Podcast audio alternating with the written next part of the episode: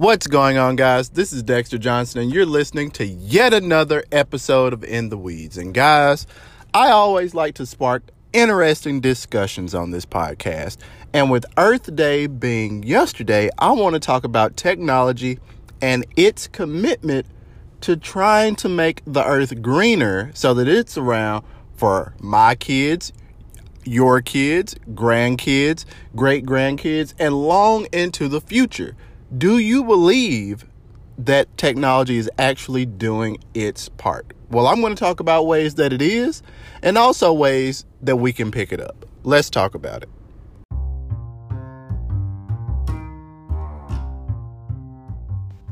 All right, so first and foremost, let's just clear the air. Every company is not Tesla, where they're making 30, 40, 50, 60,000, 80, almost $100,000 vehicles, but instead of using fossil fuels, they're using electricity.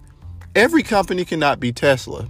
Every company cannot also be an Apple, for example for example, and they like to use as much recycled product in terms of like removing old things from older iPhones and being able to fashion them into being used for new iPhones. That cannot be every company. Now, just because it can't be every company does not mean that we can't take advantage of the technology introduced by these companies and spread them throughout the industry.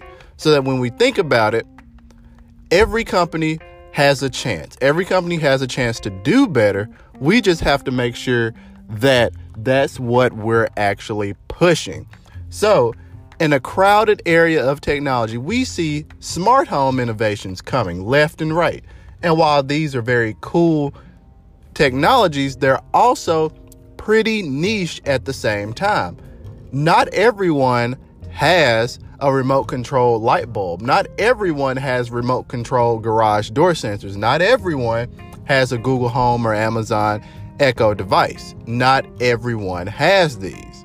But when you're considering the fact that we're all living on a planet that kind of has an expiration date unless we do something about it. With all the greenhouse gases, with all of the emissions, there has to be better ways that we can utilize technology to save our planet. And that's regardless whether the government believes it or not, because clearly they want to burn up as much coal as they freaking can. Now, I say that we need to definitely continue the means for pushing for electric vehicles. And you're going to have those people out there that are completely idiotic and they want to drive the biggest gas guzzling piece of junk that they can drive as long as they can. But we have to let people know the implications that that has. Because right now, I don't think the people really understand the negative impact that their vehicles can have. In larger cities, we've implemented emissions testing. Why? Because our vehicles are all putting junk out into the atmosphere. But it is up to us to ensure that our vehicles aren't putting excessive amounts of CO2 into the atmosphere. So I definitely propose that at least by the year 2030, we have some cities that are out there where we have no gas vehicles. It's not going to be the end of the world. Or you have self driving vehicles every day during rush hour to prevent gas vehicles from one, clogging up the interstates, and two, making it easier for everyone else to get to work, meaning less time in your car. So I definitely believe that the burning of coal is one of those things that we can certainly stop. I mean, when you think about it, coal is also not just used for gas, it's used in making plastics, it's used in making a number of things that we have to realize we just have a limited supply of.